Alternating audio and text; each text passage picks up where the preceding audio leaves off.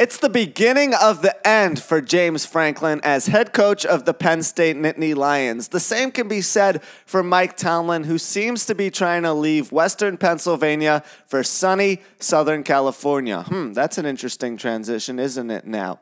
Speaking of the lowly Steelers, there's been a changing of the guard in the AFC North where the Cincinnati Bengals are now favorites to win the division. I'll talk about why next on Stern Spotlight.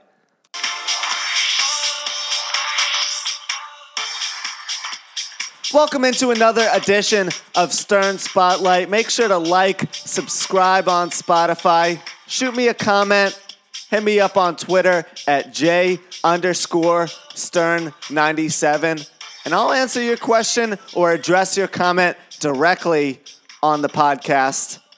Got hung up early on this week with, at my job at WFAN and CBS Sports Radio, hence the late week recording but I'm all about it because this has been a great week in sports as it always is, but the cauldron is really starting to turn in Southern California around the USC job. And I think as the case is with every other head coaching job, whether it be at the college level or in the pros, a lot of the guys who are being rumored to be interested in that job would have to leave their position where they currently are and the trickle down effects have been massive of that. I mean, look at what happened when Mike Tomlin was asked about if he was interested in the USC job. He didn't exactly shoot down the rumors, and he said never say never, which means he's actually interested. It's funny how speculation about Mike Tomlin started when Carson Palmer leaked a comment on the Dan Patrick show saying he had heard Tomlin was interested. Because up until that point, no one would have ever even considered Mike Tomlin. He seems comfortable in Pittsburgh. I know they're having a down year there, and Ben Roethlisberger is getting closer to the end of his career. And we'll talk more about this later in the show. But it's just amazing to me how when there's smoke, there's fire. And once once the rumor is out there, there's no pulling it back. It's pretty amazing, isn't it? But I want to start this week's show with a bad beat of sorts because I'm one of those college football fanatics that watches pretty much every game. Even if I'm not watching it live, I probably watch the highlights or I probably kept up with it. And anyone who follows the sport, even a little bit, saw the ending of the Colorado State Utah State game. Most people weren't watching that game live due to the fact that it started at 10:30 Eastern time. So most of the country was either asleep, out partying or preoccupied with something else. It's understandable, right? We all have lives, but Colorado State trailing by 2 points gets a first down and they're in field goal range by the way. But without any timeouts, rather than keeping the offense on the field and spiking the football and stopping the clock, which any normal team would do in those circumstances. Steve Addazio, the head coach, stupidly does this substitution where the offense is running off the field, the field goal team is sprinting on. There's a whole lot of disarray. The kicker clearly never was able to get set or oriented, and he shanked what would have been a game winning field goal attempt. That type of thing is absolutely unacceptable. And it's funny to me how Steve Addazio, throughout his career, whether it be at Boston College or previous stops, always preached the importance of special teams and how he should be the one handling that. Didn't want a special teams coach, never has and never will, frankly. But after an embarrassment like that, I think something needs to be done. No one really cares a whole lot about the Mountain West, and neither of these teams are premier programs in college football. But when you see something like that, all you can do is laugh and shake your head. I laughed and shook my head a lot throughout the Penn State Illinois game. That was the longest game in the history of college football. Went nine overtimes. Was I, I said it on Twitter. That was the best worst game of the season. It was low quality football, but the back and forth slog of a contest was just embarrassing on so many different levels. And you know, it was fitting, in my opinion, that Illinois ended up coming out on top because Penn State, frankly, did not deserve to win that game. When you're the seventh ranked team in the country and you have a home matchup against a team that is three and four coming into that game, and you're getting your starting quarterback who had been hurt the week, a uh, couple weeks before, back, there's no reason you lose that game, frankly. And if it wasn't coming already, that game felt like it was the beginning of the end for James Franklin. He's been rumored to that USC job, and I could see why there'd be interest. And it's clear that the Trojans are looking to make a splash. They're not going to bring up bring in an up and comer. They're not going to look at an SEC coordinator. They want a proven name, and the donors in Southern California are willing to dole out the big bucks. And for James Franklin, I think it would be a move that would make sense. He'd get to go to the most fertile recruiting ground in the country, already an established guy, someone who could reel in a lot of the recruits who they've struggled to bring uh, to the program in the past couple of years. So it, it's a move that would make sense for all of the right reasons for both sides. But regardless of what happens at USC, even if they don't uh, end up hiring Franklin as their head coach, it feels like Franklin's on his way out the door. We all know he's in, he's in his eighth season with the program, won the Big Ten championship and the Coach of the Year award in 2016. And to me, that was, and they beat Washington that year in the Fiesta Bowl as well. But to me, that was kind of the peak of U.S. of uh, Penn State football. And once that happened, they they've been successful since, and they had a nice run with Trace McSorley at quarterback. But I don't think that Penn State was ever going to be able to challenge Ohio State or Michigan or even Iowa for that matter. Some of the more premier teams in the Big Ten. Penn State was always going to kind of be second tier to them. And given the embarrassing manner of the loss to Illinois, not just that they lost at home, but their offensive line got pushed around pretty much the entire afternoon, and the team didn't look focused.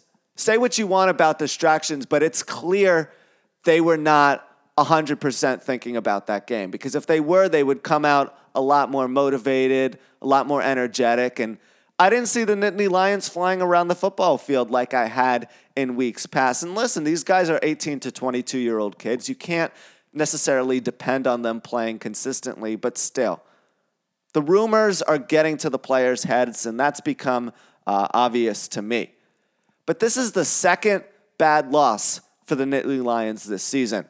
They had a tough loss to the Iowa Hawkeyes a few weeks back, and they stayed competitive in that game, but Iowa's defense kind of manifested itself like a boa constrictor wrapping around the Nittany Lions that day, and they just wore them down. And even though Clifford went down with an injury in the second half, uh, I mean, that's not a game that you should get blown out in uh, as Penn State did. So they've had two really bad losses, and the road ahead is not getting easier, okay?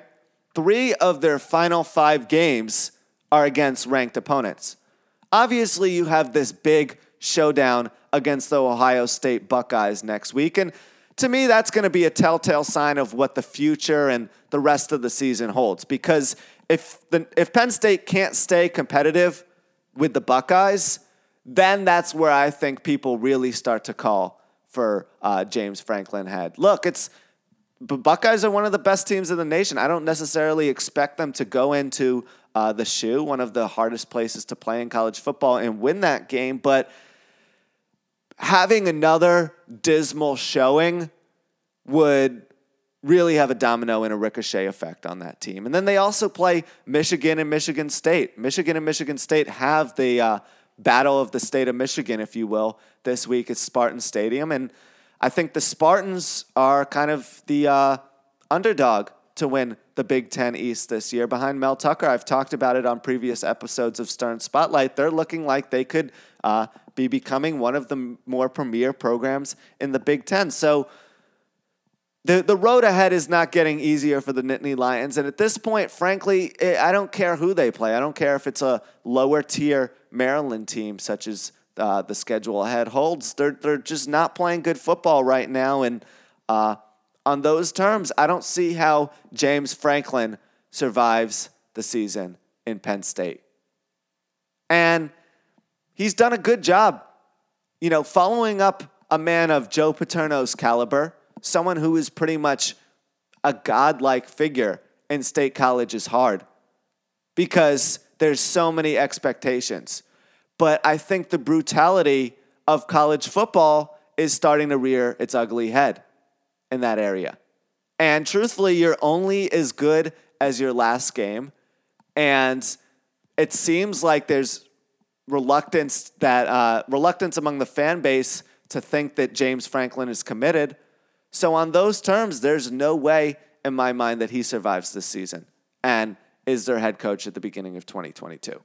Penn State is one of the premier programs in college football, and they'll have no trouble generating in, uh, interest from external candidates, top tier ones, as a matter of fact. And they have the donors and the money and the resources to uh, bring in a big time name, but it's not going to last much longer with James Franklin. I think the same can really be said for Mike Tomlin with the Pittsburgh Steelers. I talked about it a little bit earlier how Carson Palmer kind of leaked the fact that he knew Tomlin would potentially be interested on the Dan Patrick show. And then when Mike Tomlin was asked about it, he said, never say never. How do you say I'm interested without saying I'm actually interested? You don't shoot down the rumor. And even if he did shoot down the rumor, I still wouldn't believe him. Look at what Nick Saban did back in 2007 when he was with the Miami Dolphins. That was the beginning of Tomlin's tenure in Pittsburgh. But Saban said he wasn't going to be the head coach at Alabama. And then uh, a couple months later, he was uh, getting off a private jet in Tuscaloosa, being named the head coach of the Alabama Crimson Tide. But Tomlin's a guy who he won a Super Bowl in Pittsburgh with Ben Roethlisberger, with Ben Roethlisberger, and he struggled ever since. I mean, he had that tumultuous locker room with Antonio Brown and Le'Veon Bell, and they lost to the Jaguars in the AFC Championship game in, uh, or in the AFC, uh, the game leading up to the AFC Championship game. But you know, everyone thought that that was kind of their year to break through. They had the best record in the league that season, I believe. And uh, he just hasn't been able to win a second title in Pittsburgh that I think that fan base has been coveting. And, you know, having been at with the Pittsburgh Steelers since 2007, I think there's a little bit of corporate burnout. In corporate America, which most of you and I myself happen to work in as well, people become stale. It's why you see guys or you know people in the corporate world transition between companies so much. As good as someone may be with one company, and as much as they may become part of the brand of that corporation, eventually their message and their tone and their way of operating just becomes stale.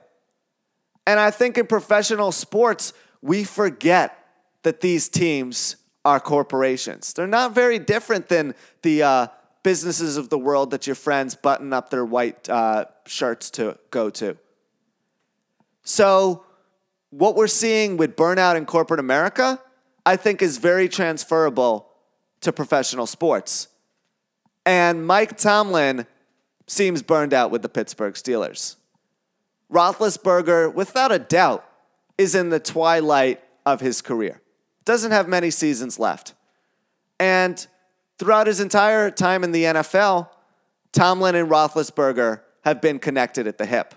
They've gone through all kinds of ups and downs from a Super Bowl victory to the scandal that Big Ben went through to the tumultuous locker room that I just described with Bell and Brown. They've been through it all together. And with Ben's time winding down, I have to imagine the same can be said for Tomlin.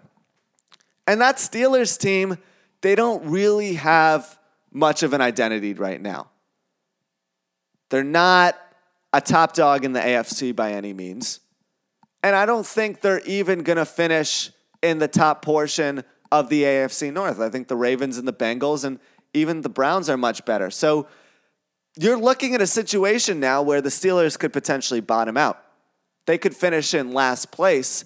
And if that's the case, I don't know how confident fans would be running it back with the same old team. A lot of fans last year, even after the Steelers got off to a 10 0 start, when they lost to the Browns in the first round of the playoffs and they got in a 28 nothing hole in the first quarter of that game, they said there's no way we can continue with this team. But just like so many NFL owners try to fit square pegs in round holes, they said we'll run it back one more time. You have Juju, you have Chase Claypool, two nice young receivers.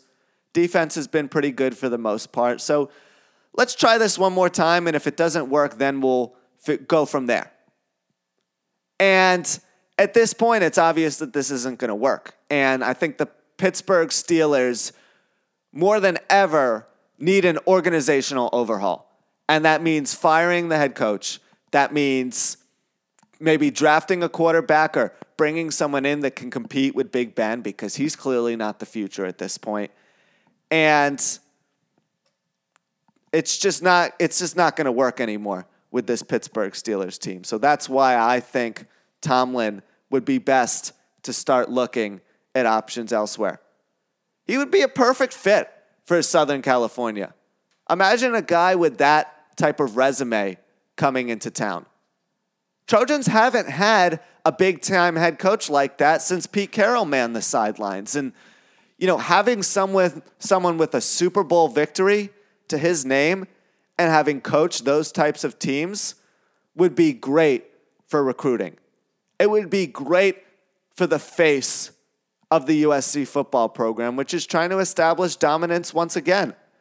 So if I'm Mike Tomlin, I'm on the phone with Mike Bohn, the athletic director at USC, and I'm trying to chart my course out of Western Pennsylvania and to Southern California, where I think he would be a great fit for the college game because he knows how to manage the players and he's an excellent motivator. He knows how to get that team up and ready to play. And I think that's something that they lacked with Clay Helton and Donte Williams over the past couple of games as the interim head coach as well. With the fall of Mike Tomlin, though, I feel like there's a rise in Cincinnati with a young up and coming head coach in Zac Taylor, who has the Cincinnati Bengals playing like they're one of the best teams in the AFC. And I'm ready to say that after last week's performance against the Baltimore Ravens on the road, where they absolutely delivered an ass whooping for the ages. Yeah, I said it. It was the, the, the Ravens couldn't compete with them on any level. And it was oddly satisfying to watch the Bengals after being the doormat of the North for such a long time absolutely dismantle Baltimore. And Joe Burrow looks like the real deal. Kind of reminds me of Patrick Mahomes in his first couple of seasons.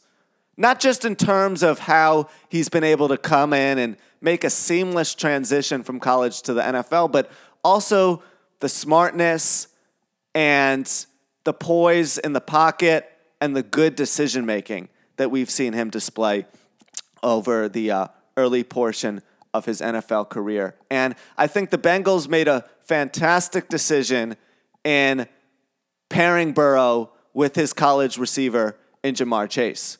After watching Burrow get beat up all of last season there, I think everyone thought that the Bengals were going to go out and draft an offensive lineman with their early first round pick last season. But now you're seeing the benefit of taking a guy that Burrow was very familiar with. And everyone was ready to call Chase a bus when he struggled with drops during the preseason and said he was having trouble picking up the football. Turns out that was just a uh, growing pain of sorts. And that offensive line is much improved from a year ago. They look a lot better. They're protecting Burrow. Jonah Williams is back and healthy on the le- on the left side. He's done an excellent job protecting Burrow's blind side. Riley Reiff and Trey Hill have manned the right side. Burrow's been able to stay on his feet most of the times and hasn't been pressured a whole lot, and he's starting to get more comfortable as an NFL quarterback. And I think that revamped offensive line is a uh, big part of it. But a large part of the reason I think the Bengals are going to compete with the big dogs of the AFC this year is their defense. I don't think that defense gets nearly enough credit. Sam Hubbard is one of the best defensive linemen in football. Larry Ogunjobi, who the Browns pretty much left for dead, has done an excellent job uh, at the nose tackle spot. And then on the back end, the tandem of Vonn Bell and Jessie Bates does not get enough credit. Bates is one of the best center fielders in all of football. He looks like Jim Edmonds with the St. Louis Cardinals running around back there. He is does an excellent job tracking the ball. Always kind of has, has a nose for the football. I know the saying's cliche, but always in on pass breakups. Has gotten a couple interceptions as well. So I think those two guys are good. Eli Apple at the left cornerback position has really reinvented himself with the Bengals after having a rough go of it with the Giants organization. And I think Chidobe Awuzie, who is a really good corner with the Dallas Cowboys, is finding his footing is one of the elite corners in the NFL with the Bengals. So that defense is as good as any in the league. You have Chase, who is clearly evolved into a number one receiver rather quickly, and Tee Higgins and Tyler Boyd, Boyd behind him are excellent uh, two and three options, as is CJ Uz- Uzomah, Uzomah. I can never say his name right, but he's also an excellent tight end. And then Joe Mixon and Samaje Perine have done an excellent job running the football and taking some of the pressure off of those guys as well. So, top to bottom, assuming they can stay healthy, the Cincinnati Bengals can compete with anyone. And when you look at the AFC North, I just talked about the Pittsburgh Steelers. They're not winning the division. The Cleveland Browns, who coming into the season were perceived as one of the front runners in the North, are not going to be very competitive for that long without Baker Mayfield. And it seems like he's going to be out for the rest of the season. And then the Baltimore Ravens. I know the Ravens always hang around, and they're the type of team that always starts off well and finishes even stronger. So I'm not ready to write them off yet, but I think there's no reason that the Bengals cannot compete with them. And we saw that on Sunday, they can play like they're the superior team and they're the alpha dogs. And on top of that, I think the Bengals just have hunger. They're a sleeping giant in this league, in my opinion. And when teams haven't achieved success in such a long time, I think they play with a lot more juice even if the players didn't grow up rooting for the team and none of them have real prior associations before joining the organization, I just think there's an increased sense of urgency in the building. And I really get that feeling with the Bengals on a lot of levels. And, you know, Zac Taylor is a guy who just hasn't gotten enough credit. He didn't have a quarterback for most of last year. It's impossible to win without one in the NFL. And his first season was rough as well, didn't have much of an identity. So now we're starting to see some of the innovative play calling uh, that Taylor brings to the table. And uh, it's very easy to tell that he's a chip off the Sean McVay tree. And uh, don't be surprised if this team makes a deep playoff run. I'm sure I'll revisit that prediction again down the line and be able to brag about the fact that I'm right. That'll do it for this edition of Stern Spotlight. As always, be sure to like, subscribe on Spotify. Shoot me a comment in the comments section or hit me up on Twitter at J underscore Stern97. And I'll be back again soon with another edition of Stern Spotlight.